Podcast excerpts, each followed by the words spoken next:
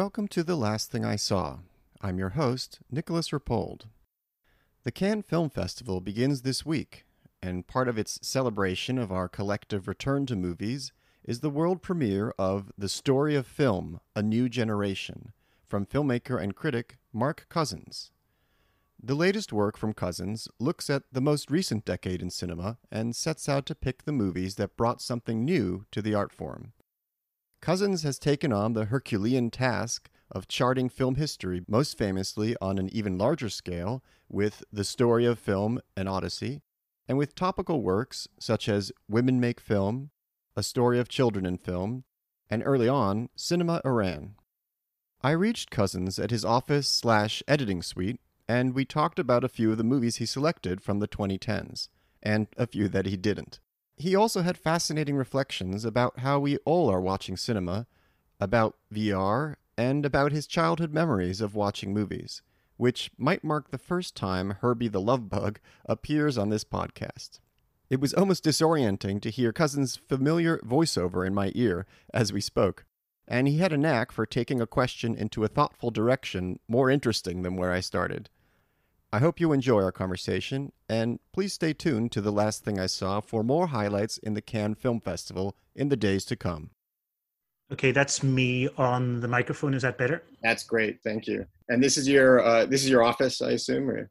This is my office and edit suite. Yeah, so desk there is where we do all the editing, and then over there are you know various film books, and on the back wall there they're just you know obviously each time you make a film you make a new amount of documentation. So that's women make film and that's the story of film and there are different bits or different productions.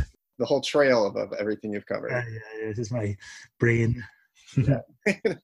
And you're about to shoot something else as well or? Yeah i always i'm always making stuff you know. So i am releasing three films this summer and i've got three or maybe four even in production at the moment. So I like making lots of stuff at the same time. that's good. Well, that's good for the rest of us. um, yeah, it was wonderful watching the story of film, The New Generation, because I was just so impressed by how much you managed to include. This is the classic task that is a nightmare for you know any lover of movies. How do I pick a few films, you know, comparatively to the, all the films that are coming out, to represent something? What am I trying to represent? Where did you even start? Do you start with ideas you want to express, or did you start with here are five or ten movies that really I know for sure transgressed, for example? Where does it begin, or is it kind of a give and take between those two? Yes, my theme always in these films is innovation. You know, it's not what was the most popular film or what won the most awards. It's trying to say what really uh, refreshed the language of cinema and I, because I'm very on snobby about cinema, sometimes really mainstream films do that, like the Spider Verse film, for example, or sometimes very innovative uh, experimental films do that. So once you've got your thread, the, your backbone of your story, which is innovation, then it's easier to make the selection. But I always assume that I most things I don't know. In other words, I have massive gaps in my knowledge. So I, when I embark on a film like this, I think, well, I know a lot of stuff. I've seen a lot of films, but there's loads of stuff I haven't seen. So I look at the map of the world and think I've seen no films from this country or that country. So I look in to try and fill the gap. So it's a, mm. it's a good, strong backbone bone and acknowledging your own ignorance. That combination works for me that's part of what I like about the movie is that it is a combination of discovering new movies, but also seeing movies that are out there that are given a platform, but you didn't maybe appreciate uh, yeah. in a certain way. How long did production on this take, and, and did it precede the pandemic, or was it in progress at the beginning of that? Part of what this movie does, it's actually kind of a first history of like viewing the pandemic. One of the first things I've seen that tries in a visual way to get into that. Mm-hmm. Yeah, uh, no, it wasn't started before the pandemic. It was made entirely during the pandemic. Um, I work fast and I like working fast, you know, so I got the structure quite quickly.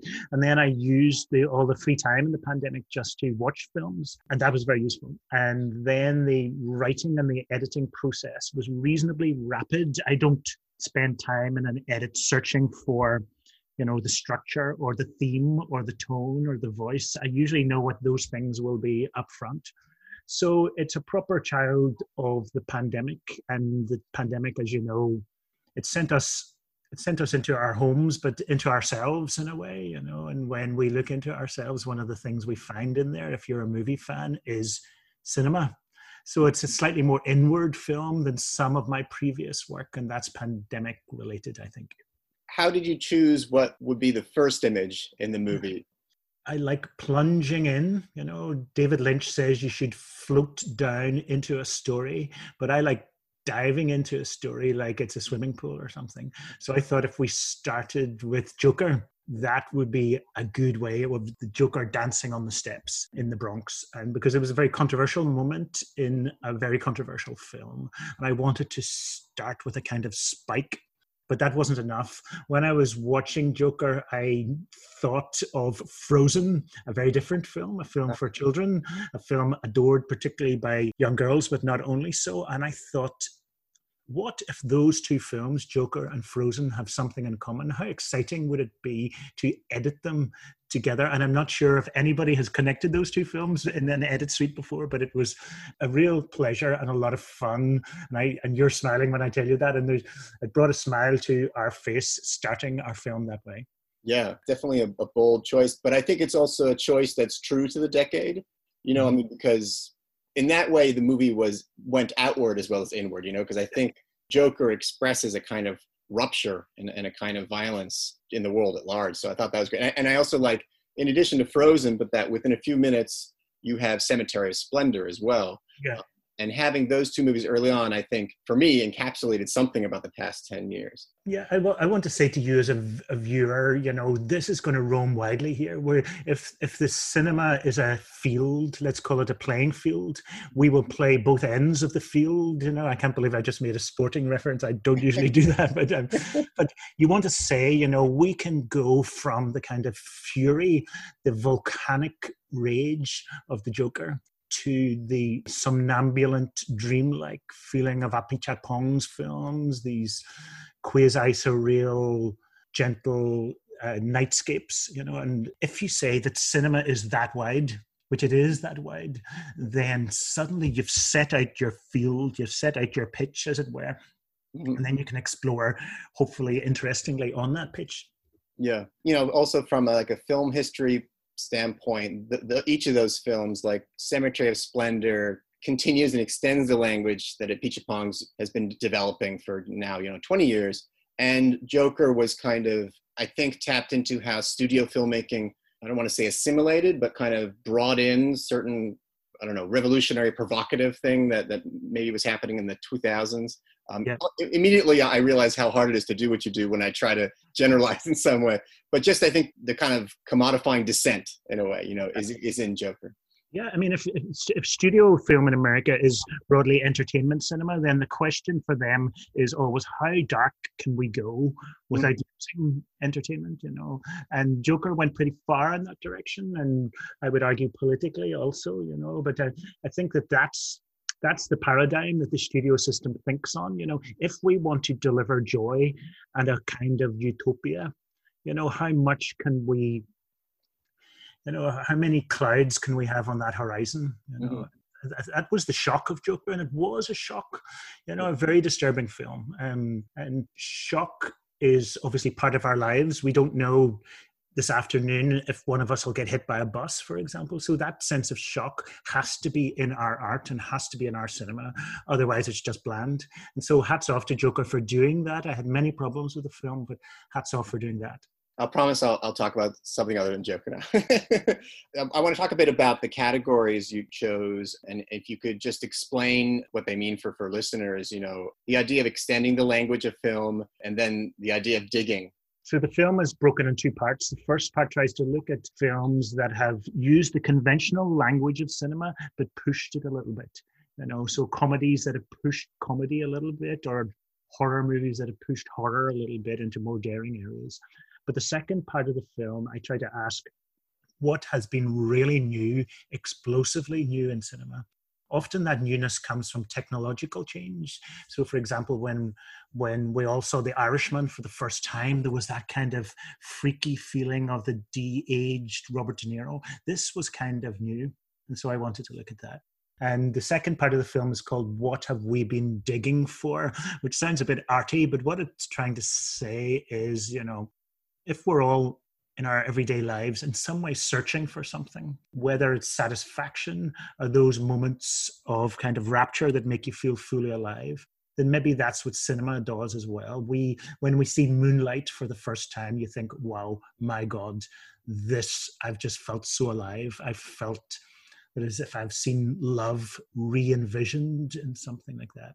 And so the second part of the film tries to look at those movies that kind of re envisioned cinema. Something that I also like is how you're showing things that are sometimes harder to pinpoint. Like here's a movie doing something new with tone. Yes. Uh, you know, what comes to mind is PK or, or, or Gangs of Was- Wasseypur. You know, and I love that you put that in there because that's something that is sometimes overlooked yeah, I think tone is the hardest creative question in, in, in, a way. You know, story we can deal with, psychology, design, but the tone of a movie is very difficult to get. And Steven Spielberg is very, very good talking about the difference between the tone of Schindler's List and his entertainment films, for example.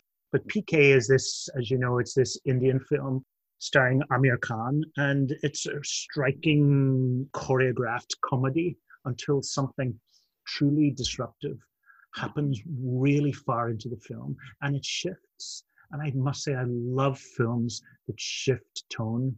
And this one does so brilliantly, and particularly in popular cinema.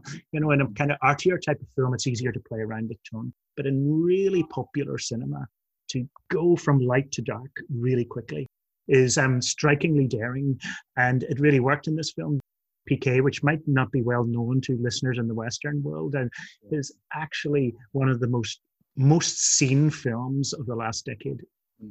I also like that you bring back movies that I felt somehow fell by the wayside and all the list making and all of that. And you know, one of those was Heart of the Dog. Oh yes, yeah. I think it's a lovely film, isn't it? You know, I think that they, I really feel it's her tone of voice and the use of music and the layering. I personally don't love picture dissolves, but there's so many picture dissolves, and it feels as if this film is a kind of what they say in music, a kind of glissando, mm. a kind of mm. sliding from one note into another note. And I, I think that since she's a musician, she gets the musicality of cinema very well. And the fact that she's looking through the eyes of her dog and her dog goes blind, and you know, it's um, it's a, it's a beautiful film and that also keys into how the movie is open to how cinema connects with other media uh, or connects with other influences you know. I like that you include the deserted the Tsai Ming Liang vr which i saw at, in venice on that weird like yes. lepers colony island that they turned into the vr yes. um, area. Yes i saw that there as well and i thought it was mesmerizing you know and uh, lots of people said that vr is fantastic but not cinema. But i think it really is cinema and in the hands of a director like Tsai Ming Liang, he tells us a ghost story, as we know, and you saw it. It's a, a sick man in the room, and maybe his mother's there, but you're sitting on a swivel chair and you're looking behind you because there's stuff happening behind you and to your left and right. And that is directing. You know, that I think that is placing dramatic events and moment moments in space is really directing. Yeah. For me, the camera placement, the care he took with camera placement in that movie kind of showed where he was coming from. And that's something that VR, it's almost an afterthought. I mean, it's at once at the center of the idea that you're placed somewhere, but also it's kind of, at, so it was good to see a filmmaker bringing his strengths and then, you know, you feel like you're inhabiting these haunted corners. I felt when I watched that, that I was seeing a, a Méliès film from 1899 or something like that. Well, that's that's a good segue to another facet of the movie, which is although the subject, the timeline is the 2010s, um, you're often connecting, you know, as you always have, to film history. One thing I love is, for example, It Follows. Connecting that to La Région Centrale, that really is, is wonderful. Also, that you've got a clip of La Région Centrale because people just reference it, but you actually got a pretty good quality. Yeah, I can't remember. My producer um, John Archer probably got that for me. You know, when I when I was watching It Follows, which I thought was a really fantastic merging of the genre of horror with you know formal rigor this slowly moving camera rotating camera. And i immediately thought of la région centrale you know maybe that's the way my mind works but la région centrale which is a sort of arty film about a slowly turning camera it had the same sense of inexorable dread mm-hmm. almost. What will occur in the frame as the camera moves? And so very slowly moving 360 camera feels as if it will take anything in and it will stop at nothing including murder or mayhem. It will just keep going. And that is quite spooky and fantastic for horror and also for art cinema i think. Another thing i liked uh, speaking of things that kind of fell by the wayside a little bit was xxy oh yes. You know that's part of a sequence where you're talking about kind of bodies as well. Bodies yeah. Uh, and the physicality I, I like that you're able to get into into that in that sequence. I think cinema is i mean people think that cinema is a storytelling medium don't they? And there are i mean we love stories in cinema but it's very cinema is about magic and myth and bodies and physicality as well you know? So i think that movies have always been interested in bodies and uh, effortlessly so you know? But i think given the um, the fact that gender and sexual politics are maturing and growing up, up hopefully and getting richer, then it's no surprise that in the last decade we've had films that have been really good on that, you know, yeah. like XXY and various other ones. Yeah. You kind of bring it up in a slightly different context, but Under the Skin is almost a big movie for me in that regard that movie is a great movie for me about alienation from your body in a way. Um, I mean, the way it ends, I mean, I won't spoil it for the few people who might not have seen it, is one of the most terrifying things I've seen on screen. I guess you put it in more in terms of the kind of mingling, the hybrid format it has, and of how it yeah. uses star. Yeah, it's. I mean, it's such a signature film and such a sentinel film from Jonathan Glazer that it could have appeared almost anywhere hmm. in my story and in, in the film that I was making. Right. It is really, I think, one of the great films of our times, and and as you say, it is about about being an alien and about bodies. And uh, interestingly, that uh, a lot of trans people or some trans critics talked about it as a film about trans identity and it wasn't intended to be like that but when you look at the film through those eyes you can see yes indeed it can be read in that way and that's the richness of the film that it, it can be read in multiple ways yeah yeah generally the movie uh, you know and always a mission for you is extending the map of cinema yeah. Um, and, and movies around the world. And I, I always want to ask, uh, what were some countries that you wanted to include, but for one reason or another, you know, were not able to include? I mean, there's nothing from Ethiopia in this film, you know, and Ethiopia is, uh, there are a bunch of young Ethiopian women making good films, but I didn't get any of those in. I mean, there, I've got big blind spots. There isn't a, nearly enough from Russia in this film, you know, or from Ireland or from Greece. Uh, you know, I could have put five films from Greece. And so it's always painful to leave out big chunks of the world or where possible, you know, I tried to find something that would, for example, one film that would sing, uh, represent the Greek weird wave, as it was called, you know, that new surrealism that emerged in Greek cinema. So you find, try to find a film that will stand for the area or the terrain or the nation. Yeah, it struck me as a harder decade than than many because yeah, you couldn't necessarily point to a particular wave in the same way things were mm-hmm. classified in the past. Always like the Romanian New Wave, I guess, is more of a 2000s phenomenon. There is one great one, uh, Radu Udus. oh, sorry, of course. Yeah, right. That, that I love. But yeah, you're right. Yeah. And I think it's good that we can't summarize the last 10 years too clearly. What it means is that there weren't just a few big stories of what was happening in cinema. There were more smaller stories, yeah. more fertile parts of the world for filmmaking, more new filmmakers, etc. And so it's good that we can't sum up the 2010s the way we can the 1940s, for example, or even to a certain extent the 1960s. If you can sum something up too easily, then it means there isn't enough fertility there. Something about the paradigm is reducing a little. yes. When I was working with a writer on, he brought back the Manny Farber termite and white elephant classification. You know that one possible scheme that might work for the time. I mean, I think it's it's still Manny Farber's ideas are still useful, but even those, you know, are a bit limiting. You know, I think that if we want to look really creatively and with open eyes at cinema, ideally you want to look with no expectation and no categories. You are not looking for termite art or elephantine. You know, I think just to look as openly as possible and without expectation. I want to ask about just the process, uh, getting back to just the filmmaking process for this. how do you go about composing the script for it? Like, do you have to winnow it down and, and then the kind of alchemy of figuring out bringing in images? Like, what does a rough cut look like for this movie? Well, you know, luckily because we work without any funding from television or from institutes or foundations or anything, it means I'm pretty free to make the film the way I want it. And that includes the length of the film. This one's two hours 40. And it just turned out that way. That mm-hmm. was the reason, you know, nobody was saying it should be that length. So I guess roughly the number of films should be in it. There are roughly 100 films in this one. And then I get little bits of A4 paper. Uh, and every time I have an idea for a film clip or a scene or a moment or even a piece of music, I'll write it on one of those bits of paper. And after scribbling for some weeks or maybe even a month, I maybe have 300 little bits of paper, each representing a scene or a moment. And then I start to sequence them and think, uh, so here's this, the piece of paper about Joker. And I think, oh, that needs to go right at the front. And then I think, here's a piece of paper about a very complex Indian film, Ship of Theseus, that needs to go really towards the end. And slowly I get like a deck of cards where the sequence of the film, the structure of the film is roughly made in those bits of paper.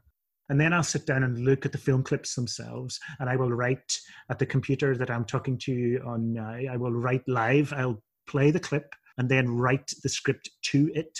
The script never comes first, always after the clip. And I think that's important for me. That gives a sense of liveness, present tenseness, in the momentness. And so once I've done that, we've got our bunch of cards and the kind of live script.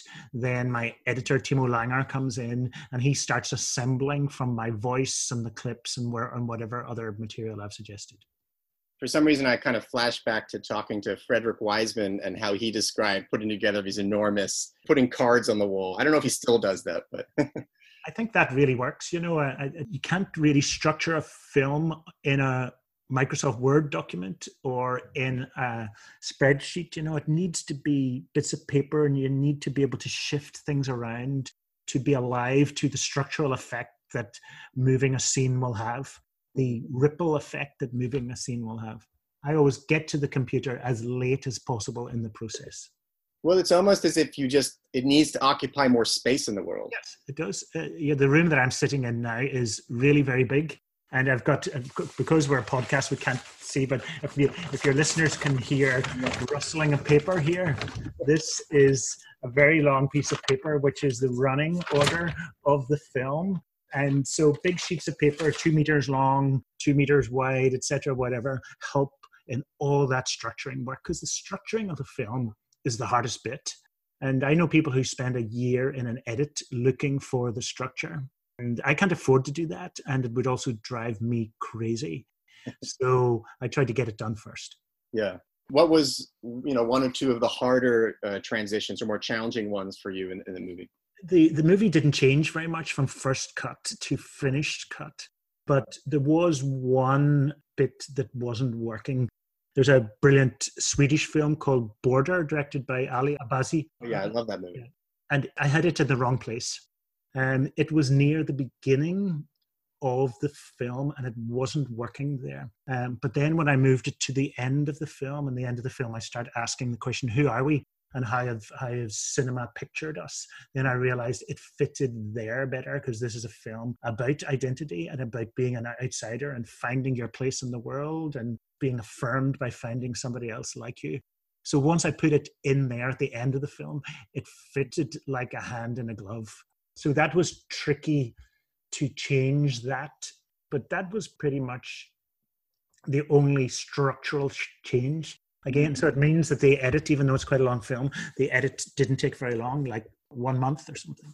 Wow. Okay, that's daunting to anyone else who wants to attempt all of this. Um, well, it depends how your brain works. You know, I have a uh-huh. structural brain. I have one of those brains that perceives structure of something. You know, sort of engineers type brain. You know, so that that isn't the trickiest bit for me. Uh, just curious, were your parents uh, interested in cinema or engineering? no, not at all. My well, my I come from a very working class family, you know. So my mom was a home help, and my father was um, a motor mechanic. So I suppose as a motor mechanic, he had some interest in engineering. They liked movies, like many working class people. My my mom loved Doris Day, and my dad loved John Wayne which is pretty much a standard for their generation. You know, very mainstream stuff, never foreign films of any sort. Do you remember any movie experiences with them going to the movies?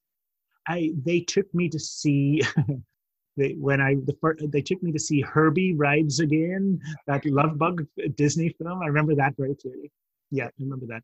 And in terms of watching films with them, I remember watching one Christmas uh, at night with my dad. It's a Wonderful Life. And at the end, I looked around at him and he was crying, and I'd never seen my dad cry before. I remember that. And I remember watching that film Gypsy uh, uh, with my mom when she was ironing, and I remember just seeing her ironing and looking up at the film. And but she had a hot iron, and I thought you're going to burn your hand because you're looking at the film. Right. uh, and then I, I, had another because I was brought up very religious. I, uh, we were at a very early age showing the film The Exorcist on VHS on old videotape, but because we were brought up Catholic my aunt took holy water and blessed the video player before she put the videotape in for us to watch this film about the devil. And of course, it made it even more dramatic, ritualistic. This film was so scary that you had to bless your video player with holy water. Yeah. they, they should have put, put that in the promotional material. I know. It certainly added to the sense of occasion. Yeah, that's incredible. And the, and the sense that cinema is a kind of sacred thing almost that almost goes to the idea of transgression again you know yes. what are the movies that thinking of transgression as the way a movie does something new. Yeah. Um, i think i mean i think that i in real life it's really hard to transgress and it's often very bad to transgress because you can hurt other people. But in cinema we can go there we can really transgress imaginatively and in a visual realm so we can feel what it is like to go places that we will never go in real life and that's of course fantastic I mean, along those lines, was there any movie that, I mean, was too transgressive to include in, in, a sense, just that would have sort of capsized the movie or kind of just people would have been overwhelmed by it in some way? Not that I can think of, Nick. You know, if, I mean, I think there are lots of transgressive movies that are in a bad way, you know, that they massively represent, misrepresent a population or a community or something. And because they're just bad, they wouldn't be included, you know. So that you could say that there's a very that it's easy to transgress, which is similar to traduce or mm-hmm. to assault visually something. But they, I wouldn't consider those, you know, because they're just not very good, and it's yeah. easy to do that. I mean, a couple of times you mention, you say, uh, you know, a lesser filmmaker, you know, would have wouldn't have been able to pull this off, and I started wondering who who are the lesser filmmakers. uh, God, you know, I I forget the. I'm not hiding here. If I could think of some lesser filmmakers, I would mention them to you. But if I see a bad film, I try to just wipe it from my memory bank, and it seems to work. It seems to go. I can't remember the last film I saw that I thought was really bad because I've just forgotten it. There's also never enough time. You know, it's like you really have. I really choose what I'm what I'm going to see. And also, if I'm 30 minutes into a film and it's really terrible, I will walk. I'm out of there because, you know, I can walk out and see a tree or a sunset or a friend, and yeah. that's better than sitting in a terrible film. That sort of brings me to you know watching uh, at home a lot during the pandemic, and yeah. the the idea of uh, cinema needing, a, or in my opinion, kind of needing a continuous to to run. You know, yeah. um, how was your experience watching things? Yeah, I, I, frequently during lockdown, people would say to you, "I'm halfway through a film, uh, such a film." You think, "Well, how can you be halfway through?" You know, would you say to people, "I'm halfway through my pizza and I had half of it yesterday, and I'm eating the next half tomorrow"? Right. so yeah, but I am ill-disciplined as well, and I think the thing is, you know, when for me the nature of cinema, the, a very very profound element of it is saying to a filmmaker, "Here's 90 minutes or two hours of my time." You are in control do something with that time use it well you know yeah. so i don't want to be in control of those two hours i don't want to have, have a pause button um, i want somebody else to do cinema to me as it were you know and so that mean, meant that yes i watched like everybody else i watched lots of films on streaming and, and broadcasting and during lockdown during hibernation but I mean, it's not cinema, and it's not that kind of submission to another mm-hmm. imagination. Mm. What was the first movie that you watched in a cinema? You know, after the pandemic. Uh, well, we had a op- we opened up for a while, and I saw Tenet on um, an IMAX screen. What did uh, you think? I, I, I mean, I thought I, it made me feel really stupid because I had no idea what was going on. But you know, the overwhelming physical feel of being back in the movie theater and to feel the sound waves through your body and to have to move your head left or right was fantastic.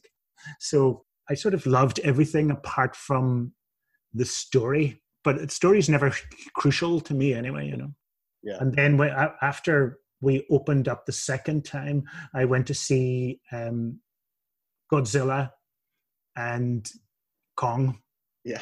Which I have to say I love The only I just couldn't work out why they were fighting. They seemed to forget to tell us, you know, two two big monsters fighting. Yeah, great, but I couldn't work out. Maybe I missed the bit where they said, "Here's why they're beating the shit out of each other."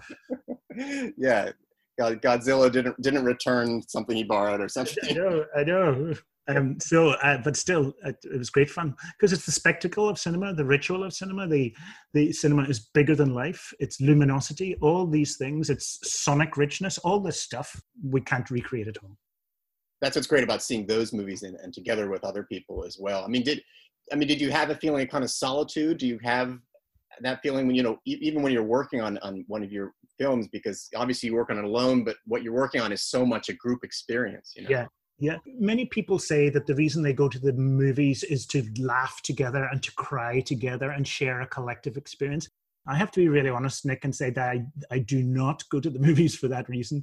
I try to go to the movies on Tuesday afternoon, Wednesday afternoon, Thursday afternoon when they're almost empty, and I can feel there's uh, I'm on my own and nobody's going to sit in front of me and use their cell phone, etc. So I get, I agree with everything about the cinema experience, but I don't feel the huge need to be mm. in a huge audience. It's just not part of it for me. I think that I'm more of a lone wolf than that. And I think that cinema for me is a more solitary experience than that. Yeah, yeah. I want to ask about a couple other elements in the movie um, yeah. that are sort of non non cinema elements. Yeah. Um, and and how you decide to put them in. Uh, one of them is uh, this recurring motif, which I really like, of of people closing their eyes or even just with their eyes already closed. Could you talk about bringing that into the movie? Yes, because we've made this film under lockdown, I couldn't go out around the world and film very much at all, you know, but I needed something, some other imagery in the film. And and because we because I was using dreamlike films like Apichatpong's work and Leos Carax's work and, and Jonathan Glazer and many people and I thought, wouldn't it be nice if I had a, if, if I gave the feel that we've all been sort of dreaming the COVID years. You mm. know, they would all fall fallen asleep, and inside we went into this kind of collective unconscious where we saw lots of movies. So I just went on social media on Twitter and I said, "Look, I'm making this film, and I need people to film themselves on their mobile phone falling asleep, closing their eyes." And we got hundreds and hundreds and hundreds of them from all around the world, from India and from Brazil and from Guatemala and from West Africa and South Africa and the Nordic countries and America and Europe, everywhere. So that was fantastic. And so I realized that that could be the kind of visual thread in the film the sense of we've all been dreaming together and as we know falling asleep can lead to nightmares or to reverie you know and that's fine you know and that would capture some of the complexity of the covid time you know mm-hmm. there's a lot of us who are quite um, solitary people and loved it in some ways you know, but of course it was a terrible tragedy for lots of people um, so I thought I would capture the complexity of that, and it was really moving to see these people, you know, from all different parts of the world filming themselves. Yeah. And I think that COVID made us realize that we're one species because it hit the whole species. And in a way, you could argue is that cinema, you know, performs the same function on all of us. You know, it all tr- tries to take us into a slightly otherworldly realm. So maybe in a way, cinema makes us all feel a bit like one species as well. So that's um sorry, that's a long answer to your question of why I had those dreamers. No, no, that they, it's great. Um, and I mean, it's almost like a little Kiarostami sort of touch somehow. I felt, you know, that you're somehow plunged into someone else's watching experience or, or sensory experience. I was lucky enough to know Kiarostami and work with him a bit, so st- there's an influence on, from him on my stuff certainly. I went to Iran to make a history of Iranian cinema mm-hmm. uh, for British television for Channel 4, but then we made a little half hour film uh, about going to find one of his actors and see one of his boy actors who had grown up. And then one other, uh, speaking of kind of the non-clip elements in the movie, uh, was the Minsk Festival footage. Yes. Could you explain that? Yes, so I went to Min. I was invited to go to Minsk in Belarus to show a film that I'd made about uh, the atomic age called Atomic, and it was a complex trip. The KGB in Minsk tried to prevent the to ban the film. We had to move it along, but um, I've been to many film festivals around the world, and I was astonished at how this film festival that I went to opened their festival. Instead of you know the happy stuff and thanking sponsors and all that sort of stuff, they had this dance routine in which a guy on stilts was covered in kind of black material and then he woke up and people started to crawl out from under the movie theater curtain. And it was a depiction of the totalitarian state of mm-hmm. belarus. Deeply mm-hmm. serious profoundly affecting and daring way to open a film festival and as we know in many places in the world, where freedoms are not afforded, or where LGBT rights are under threat, or where you know uh, governments from Brazil to India to Hungary to Poland to many countries, including my own, I, I would say to some extent, are um, narrowing the possibility for people's lives, then film festivals really have a job to do. They're not just entertainment, they're not just the kind of retail window for the film industry. They're trying to push back the state and argue for freedom and tolerance and diversity. And this was the exam. This was the case in this wonderful experience that I had in Belarus. And I love going to festivals and places where the festival has a job to do. Yeah. Okay. Now I get to the hard part. Uh, I'm going to talk about. I'm going to ask about some movies you left out. Boyhood. Boyhood's not in there, no. Um, I dealt with Linklater in my last film, and so I thought that Okay. I didn't need to go there again. But I loved the film. Loved the film. It covered so much time period. So I was I was waiting for it to be folded in and somehow some time Yeah. And then mostly because you included Black Mirror, I was curious, you know, about Twin Peaks: The Return, whether that. I haven't seen it. I've done a lot about David Lynch in the past, you know, Yeah. and he's in the story of film and Odyssey a lot, and you know, so I've done a lot. But I, I'm waiting that my local cinema is going to show the new Twin Peaks as a single event on the big screen, and I'm waiting to see it in that format. perfect conditions. Yeah that would be great yeah. I watched it during like a winter here when the uh, heating was off. And we were just huddled and shivering watching the whole thing by the glow by the atomic glow. And and then last one toni erdmann I know. I mean, I love Toni Erdmann. I really love it. However, I, you know, a, a few years ago, I made a film called Women Make Film, oh, a road movie through cinema, and it was 14 hours long or something. And Toni Erdmann is very in it, Yes. substantially in it. And so I didn't. I mean, I know that's not an excuse, but I, I just didn't want to cover the same ground, as it were. no absolutely so the, the the podcast is called the last thing i saw and so obviously i have to ask Okay. what was the last movie that you saw The last movie I saw was In the Heights. oh wow I saw it quite recently on the big screen, and I have to say I loved it. Particularly, there's a scene, uh, there's a musical sequence called 96,000. Is that what it's called? Yeah. It's sort of lots of people have said it's a Busby Berkeley number, and it is, but it's also Hindi cinema, what some people call Bollywood. It's profoundly influenced by Bollywood, and I think this isn't acknowledged enough that the best um, choreographed kaleidoscopic scenes in Western cinema are really influenced by Bollywood. And so I think that I love the hybridity of that.